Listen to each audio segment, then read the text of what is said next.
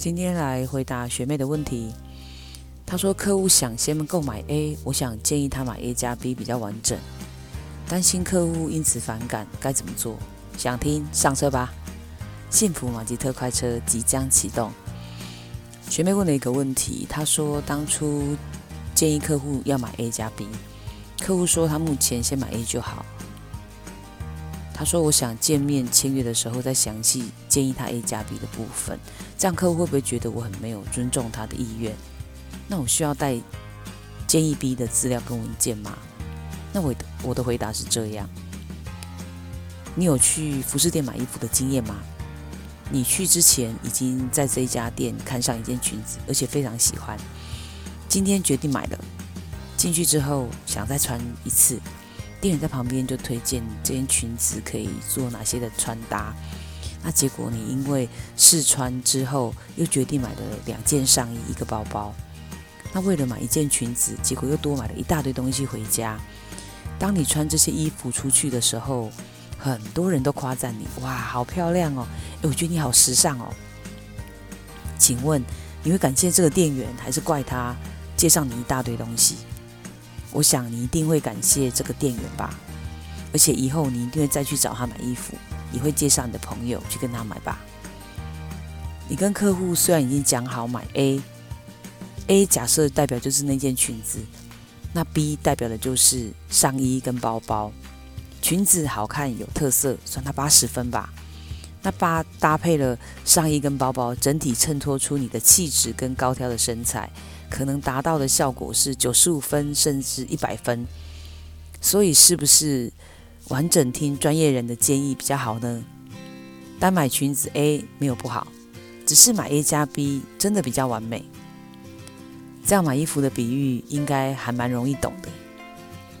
买东西是看整体的价值，而不单单只是看便宜就买回家。其实买回去如果不适合，就晾在那里，也没有发挥它的作用，其实就是浪费钱。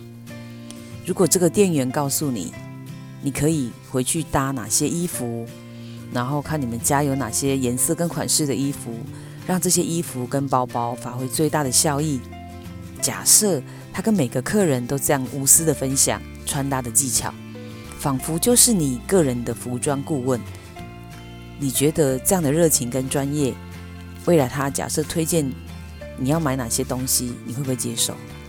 我想一定会吧。所以我建议客户，我也建议这个学妹见面，一定要好好的把 A 的优点说清楚，再把为什么你建议他可以买 A 加 B 的优点再强调一下。其实平均一个月才增加多少钱而已，那买 A 加 B 真的比较好，效益也比较高。举个我才刚刚成交的案例，她名叫小青，三十岁，是个单身女性。她的家人一直强烈的推荐她一定要买医疗保险。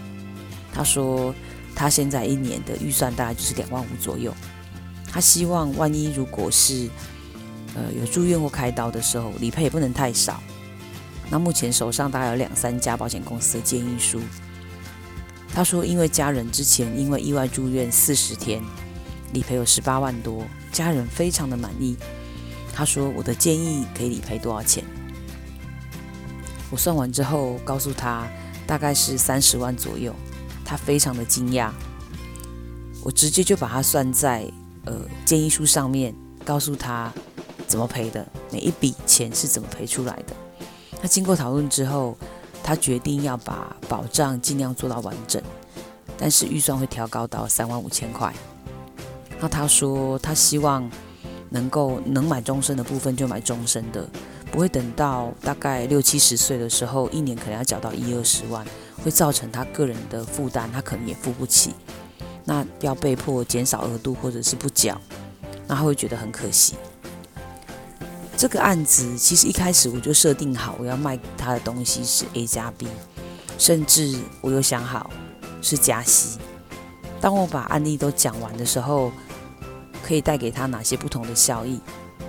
客户真的有感受到我们跟人家不一样。当然，他最后的接受的建议是 A 加 B 加 C，那钱就不会是问题。当你觉得 A 加 B 真的比对客户是比较好的，你就会把 A 加 B 讲得特别有生命力。就算客户真的预算有限，只能买 A，那你也会提醒他，将来预算够了，记得把 B 补上哦。我想他将来一定也会再找你，毕竟业务不是只做一次的生意，是长长久久的服务过程，成交才是服务的开始。你说对吗？你喜欢我的节目，请帮我按五颗星，并且留言鼓励我，你的鼓励对我很重要。幸福马吉特快车，我是列车长 Deepo。要下车的旅客，请记得收拾您的记忆。